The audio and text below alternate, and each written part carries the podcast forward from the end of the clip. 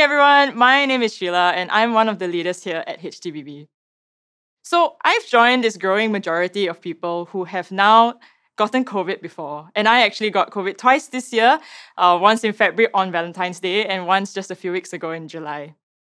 And if you've gotten COVID before, you might resonate with this. There comes this moment after you test positive that either strikes fear in your heart or total relief, depending on whether you're an introvert or an extrovert. And that is the moment you realize that you have to cancel all your plans for the next seven days or more. And for me, that typically results first in unrealistic planning for all the productive things that I will achieve with this sudden abundance of personal time. And then there comes this next very critical moment when I also realize that now is finally my chance to watch that Netflix series on my watch list. And there goes any hope of productivity. And Netflix is really so sneaky these days. Did you know that you don't even have to lift a finger to press the next button, uh, uh, to press next to, to get to the next episode anymore? It just flows on and on and on. And before you can muster your willpower to close the app, you're sucked into this black hole. And I finished five seasons in my last quarantine. These days, when I pick what to watch on Netflix, I love watching series that have reached their series finale. Um, there's something just really satisfying about being able to follow through a storyline all the way from beginning till the end. It feels like there's sort of a closure um, than being always left on a cliffhanger each week or each episode. Well, the Bible is a story as well. And sometimes we can tend to view the Bible as sections or separate books, separate passages, etc. Um, and while it's important to study and understand each section and book on its own, it's also important to realize that the Bible actually has storylines and threads that run through from beginning all the way till the end. And if we don't sometimes take the time to zoom out and see those storylines, we can often miss the big picture while we get lost in the details. With the Bible, unlike your favorite Netflix show, though, the most helpful perspective is to read by knowing first the plot climax, which is Jesus' life, death, and resurrection, and then also knowing the end, which, spoiler alert, that Jesus will come again and we will be with him in eternity. One major storyline in the Bible is the storyline that follows the journey of creation.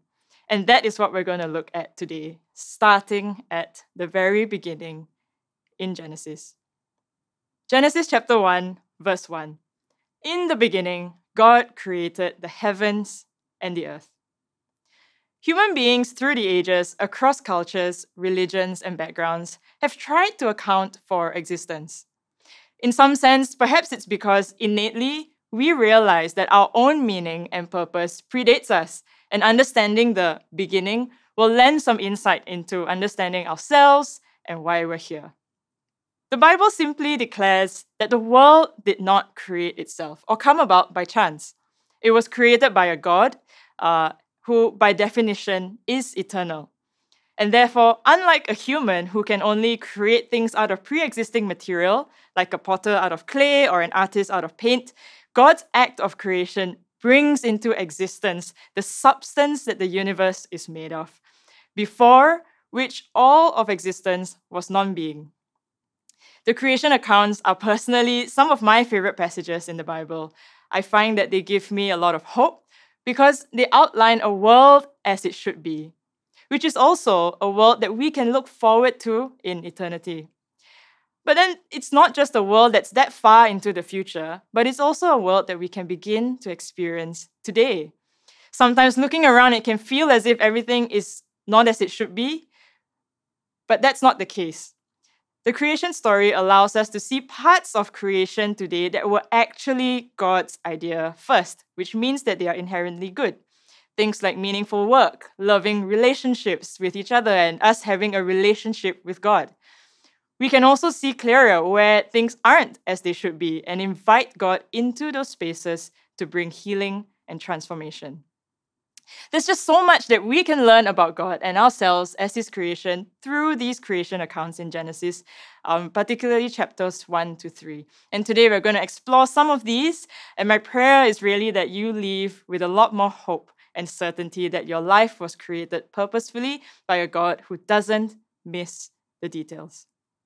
So, in the beginning, God created intentionally one of my favorite things to do when watching movies is to find plot holes. I really just can't help myself. It's really not uncommon for me to lie awake after a movie pondering on something ridiculous like, you know, why didn't Cinderella's shoes, you know, change back to slipper after midnight? And that's you know, one of the reasons I'm so in awe at the Marvel Cinematic Universe.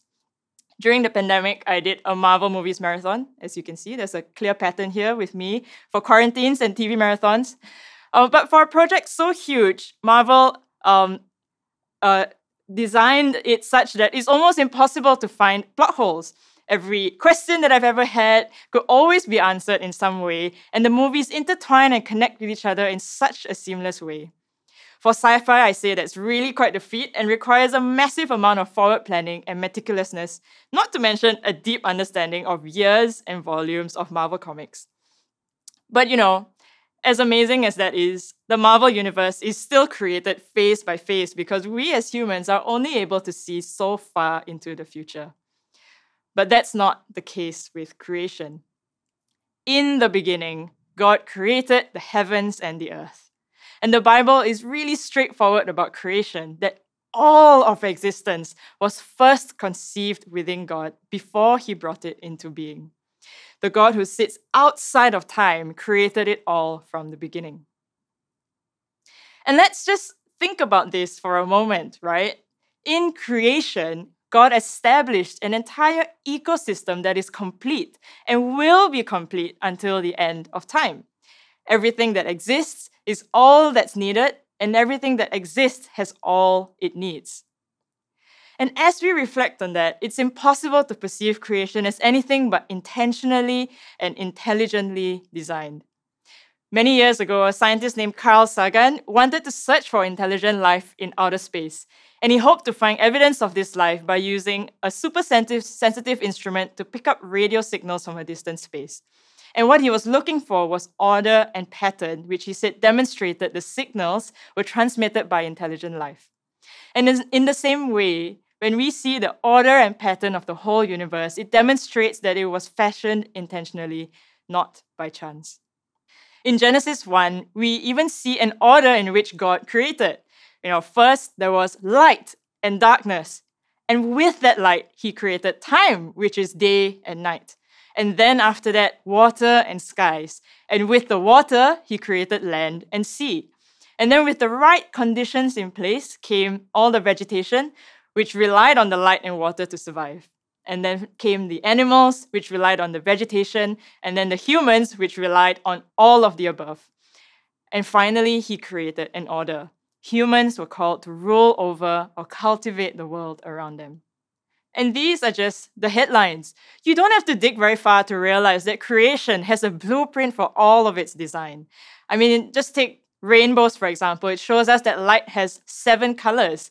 Uh, water and air are made up of molecules that literally sustain life. There are billions of species of animals and plants, tons of which are probably undiscovered. The human body is so complex that we are still learning more about it each day. In fact, only in the 21st century were we able to fully map the human genome to understand the blueprint of human beings. And I was a physics major in university. And even then, before I was a Christian, I had to believe there was a creator because how else can we even have the study of physics apart from existence, having order and pattern? And I like to think because God had um, a design and a blueprint, that's why Jesus knew how to turn water to wine.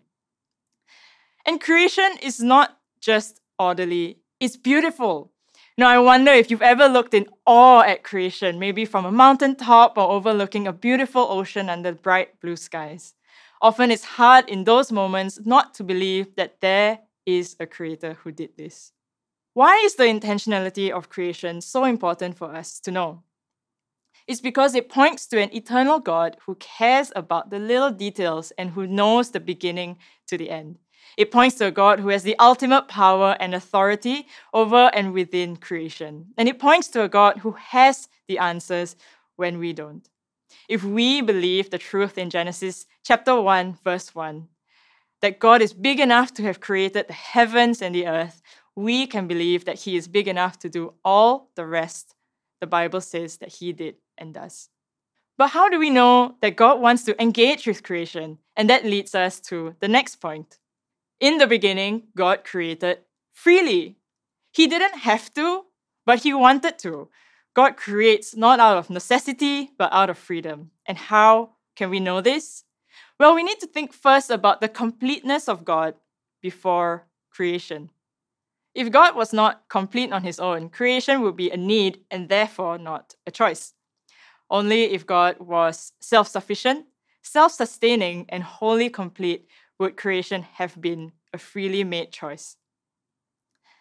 Genesis chapter 1, verse 1 starts with In the beginning, God. The word here used for God in Hebrew is the ancient Hebrew word Elohim. Grammatically, this word is a plural word, but it's used in this context as if it was singular. The verbs and pronouns used with Elohim should be in the plural, but when Elohim refers to um, the Lord God, the verbs and pronouns are in the singular.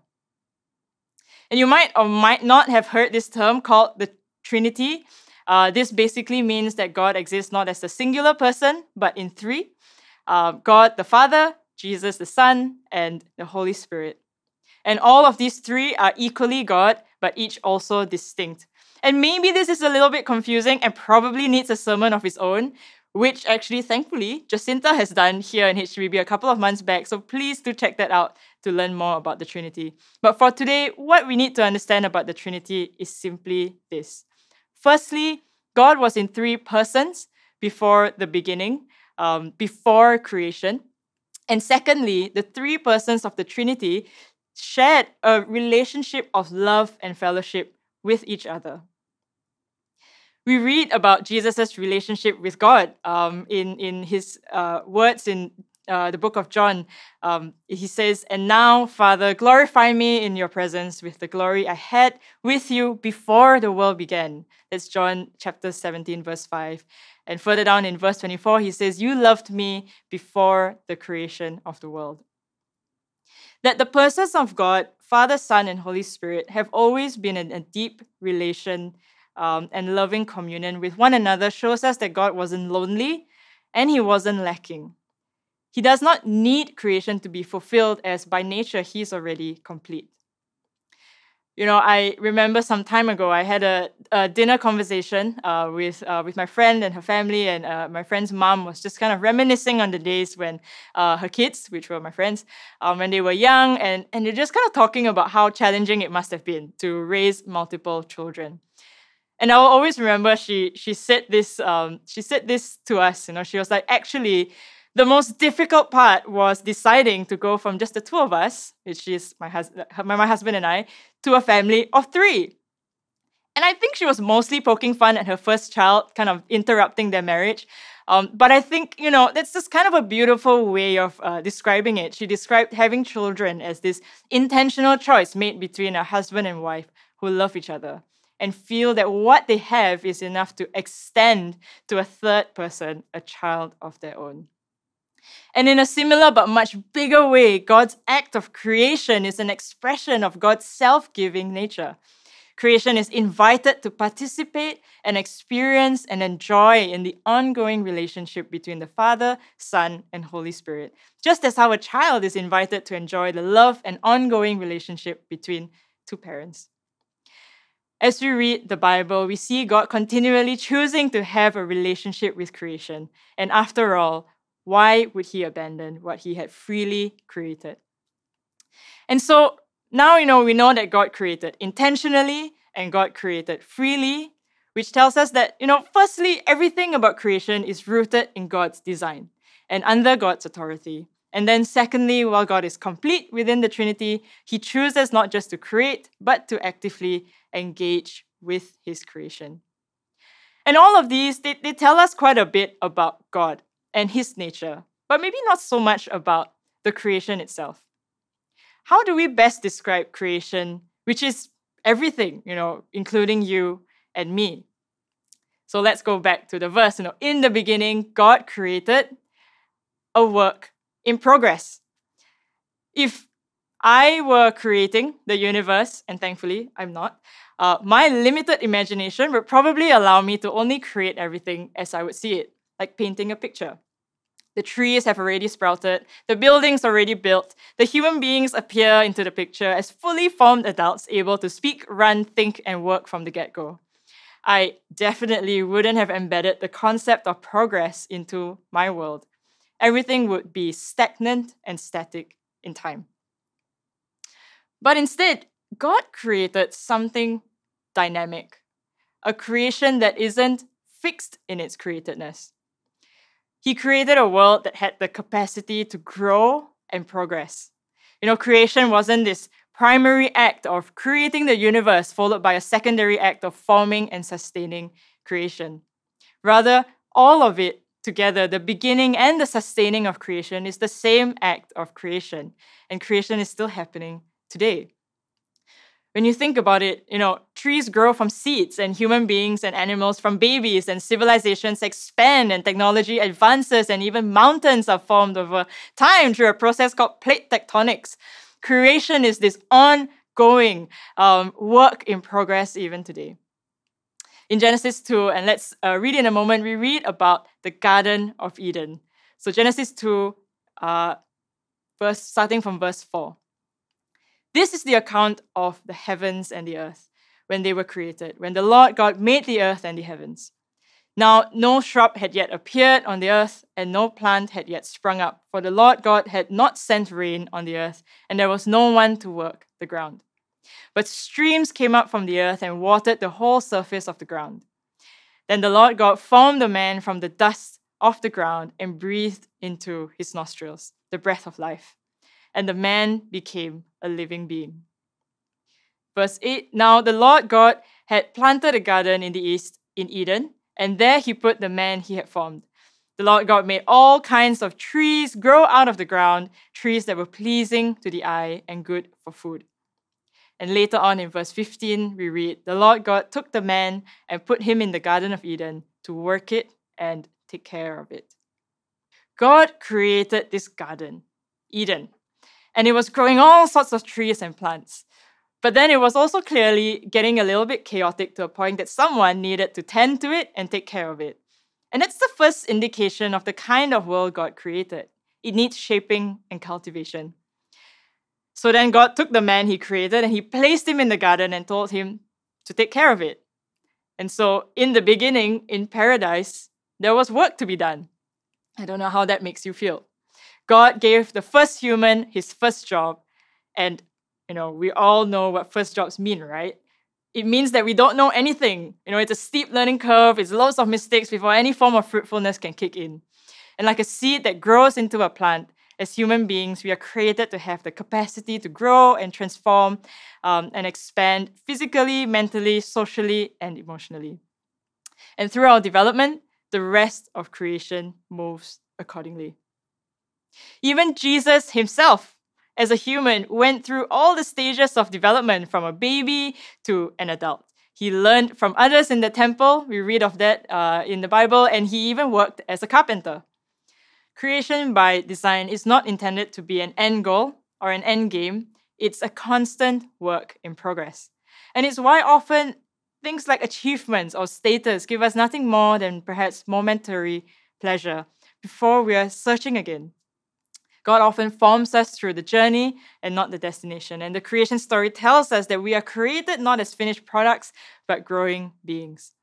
The journey is, in fact, where we come most alive. And I don't know about you, but I actually find this immensely liberating for a few reasons. You know, firstly, I feel like it I can be present in the process without the pressure of an outcome. Secondly, I can accept that where I am today um, is where I should be, and I, I can embrace the change for tomorrow. Uh, no matter how well I'm doing or how low I'm feeling at the moment, I can know that this is just part of the natural ebb and flow of this work in progress world.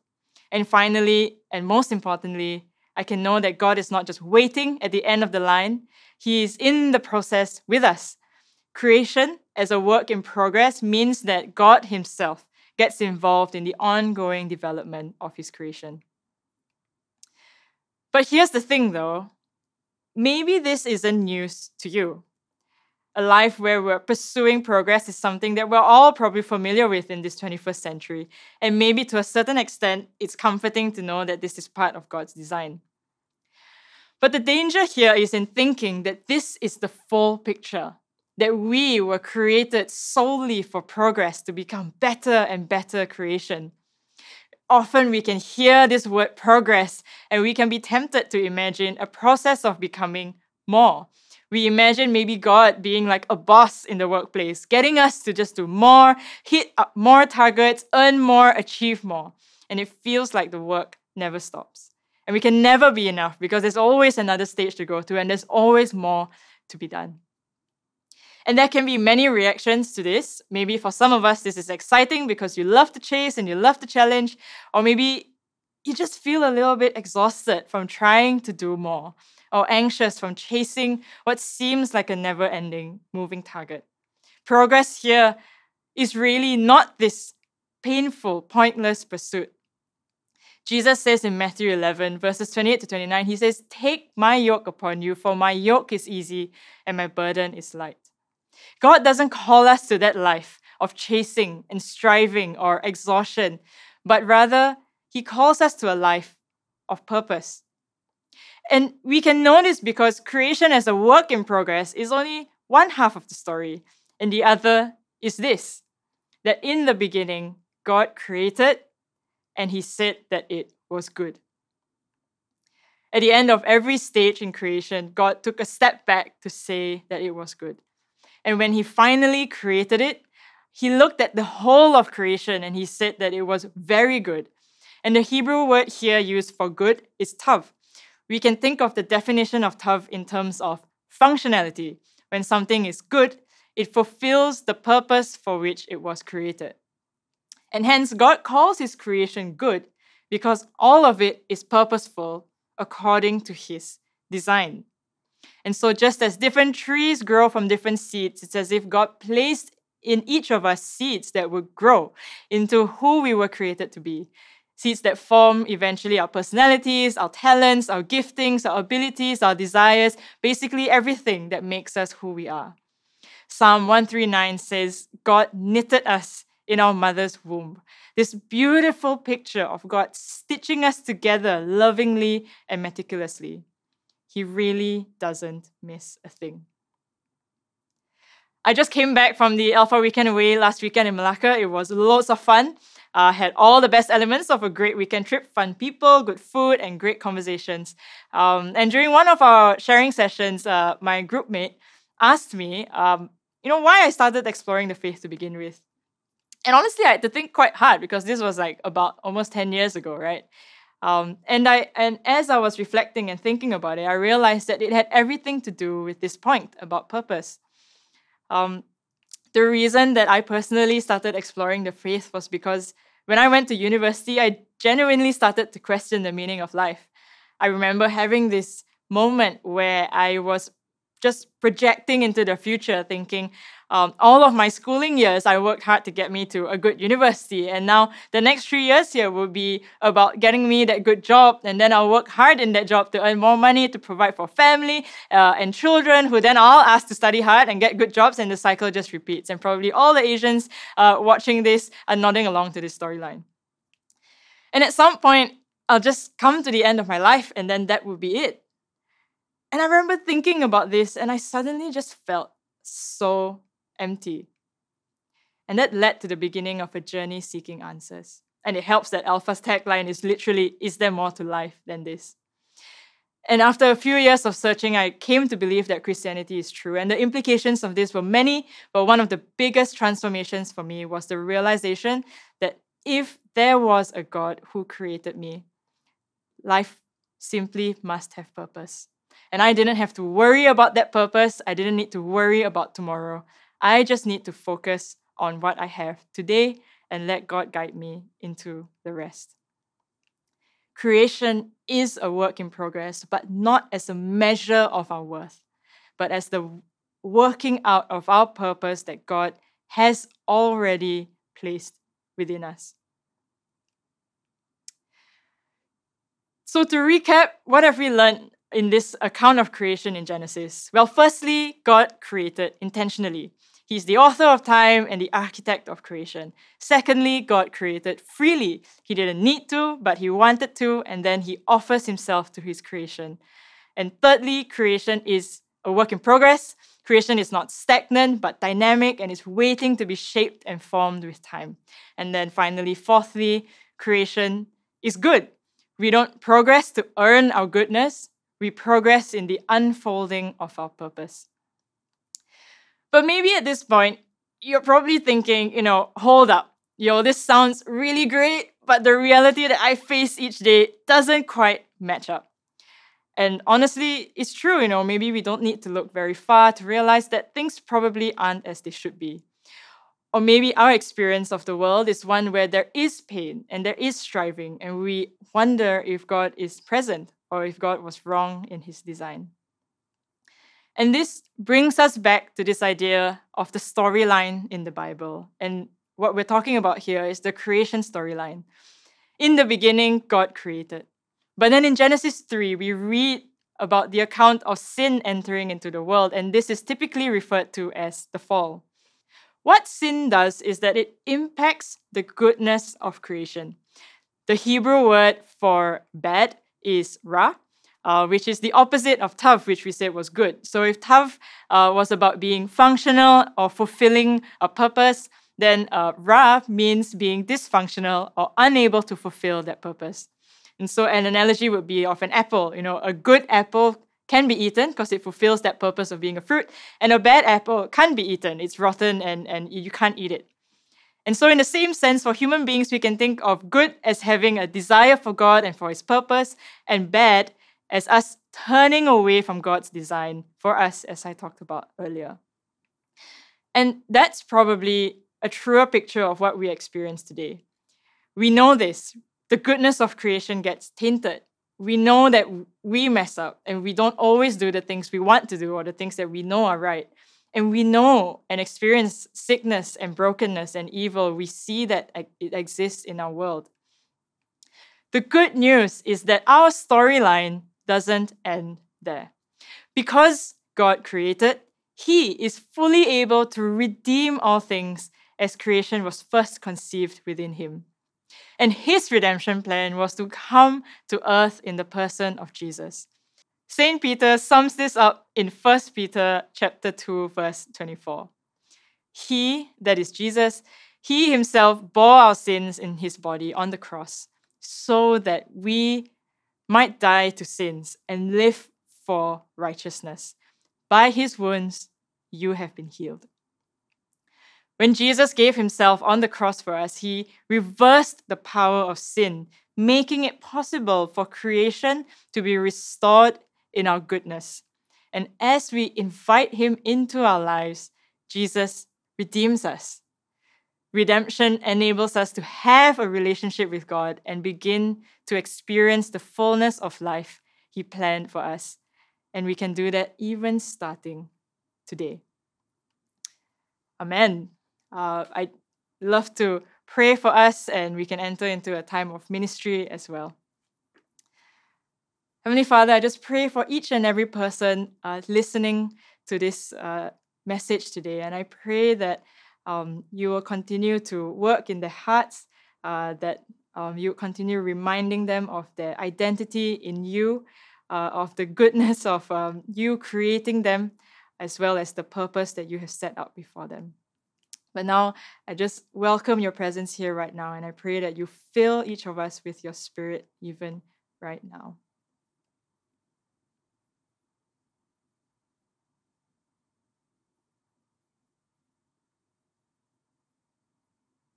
Um, I have a sense that might there might be some of you who uh, who heard this message and um, maybe this idea of being created by God uh, and being designed by God is something that you wrestle with. Um, perhaps uh, there's some there's, there are things about yourself that um, that you struggle with, that you think are mistakes or that you don't like about yourself. And I feel that God just wants to assure you that He makes He makes no mistake in His design of the world, and that includes His design of you. Um, and I feel that God wants to encourage you that He loves you and wants to assure you of your identity that is made in His likeness, um, and that your identity is rooted uh, in Him, His design, and in Christ. And to continue to press into that in prayer with Him um, uh, another couple of groups of people. Maybe there are some of you who are listening to this, and uh, maybe this idea that God engages freely with creation is is is something that you're longing for, uh, that you're longing to experience. And I have this sense that God uh, wants to assure you that He is there, that He is journeying um, with you.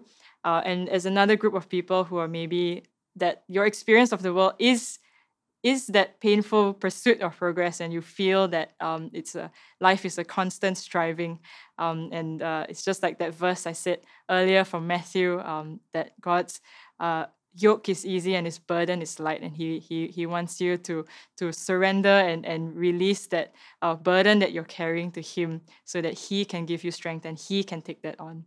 And i'm just going to say a, a prayer for these two groups of people and then we're going to move on to a time of worship so Lord, I, I pray for each person listening to this, whether they're um, they're feeling uh, this longing uh, for you in their lives, this longing for uh, feeling your presence and feeling your guidance, um, and also for a group of, for this group of people who who maybe um, are tired, they're they're burnt out or they're exhausted, and I just pray that you would draw alongside these two groups and that they would know uh, your peace uh, in this world, that they would know uh, your love and that your presence is really drawing alongside them uh, at every moment and, and at any at any time they want to, they can always just turn to you and invite your Holy Spirit uh, to be in them.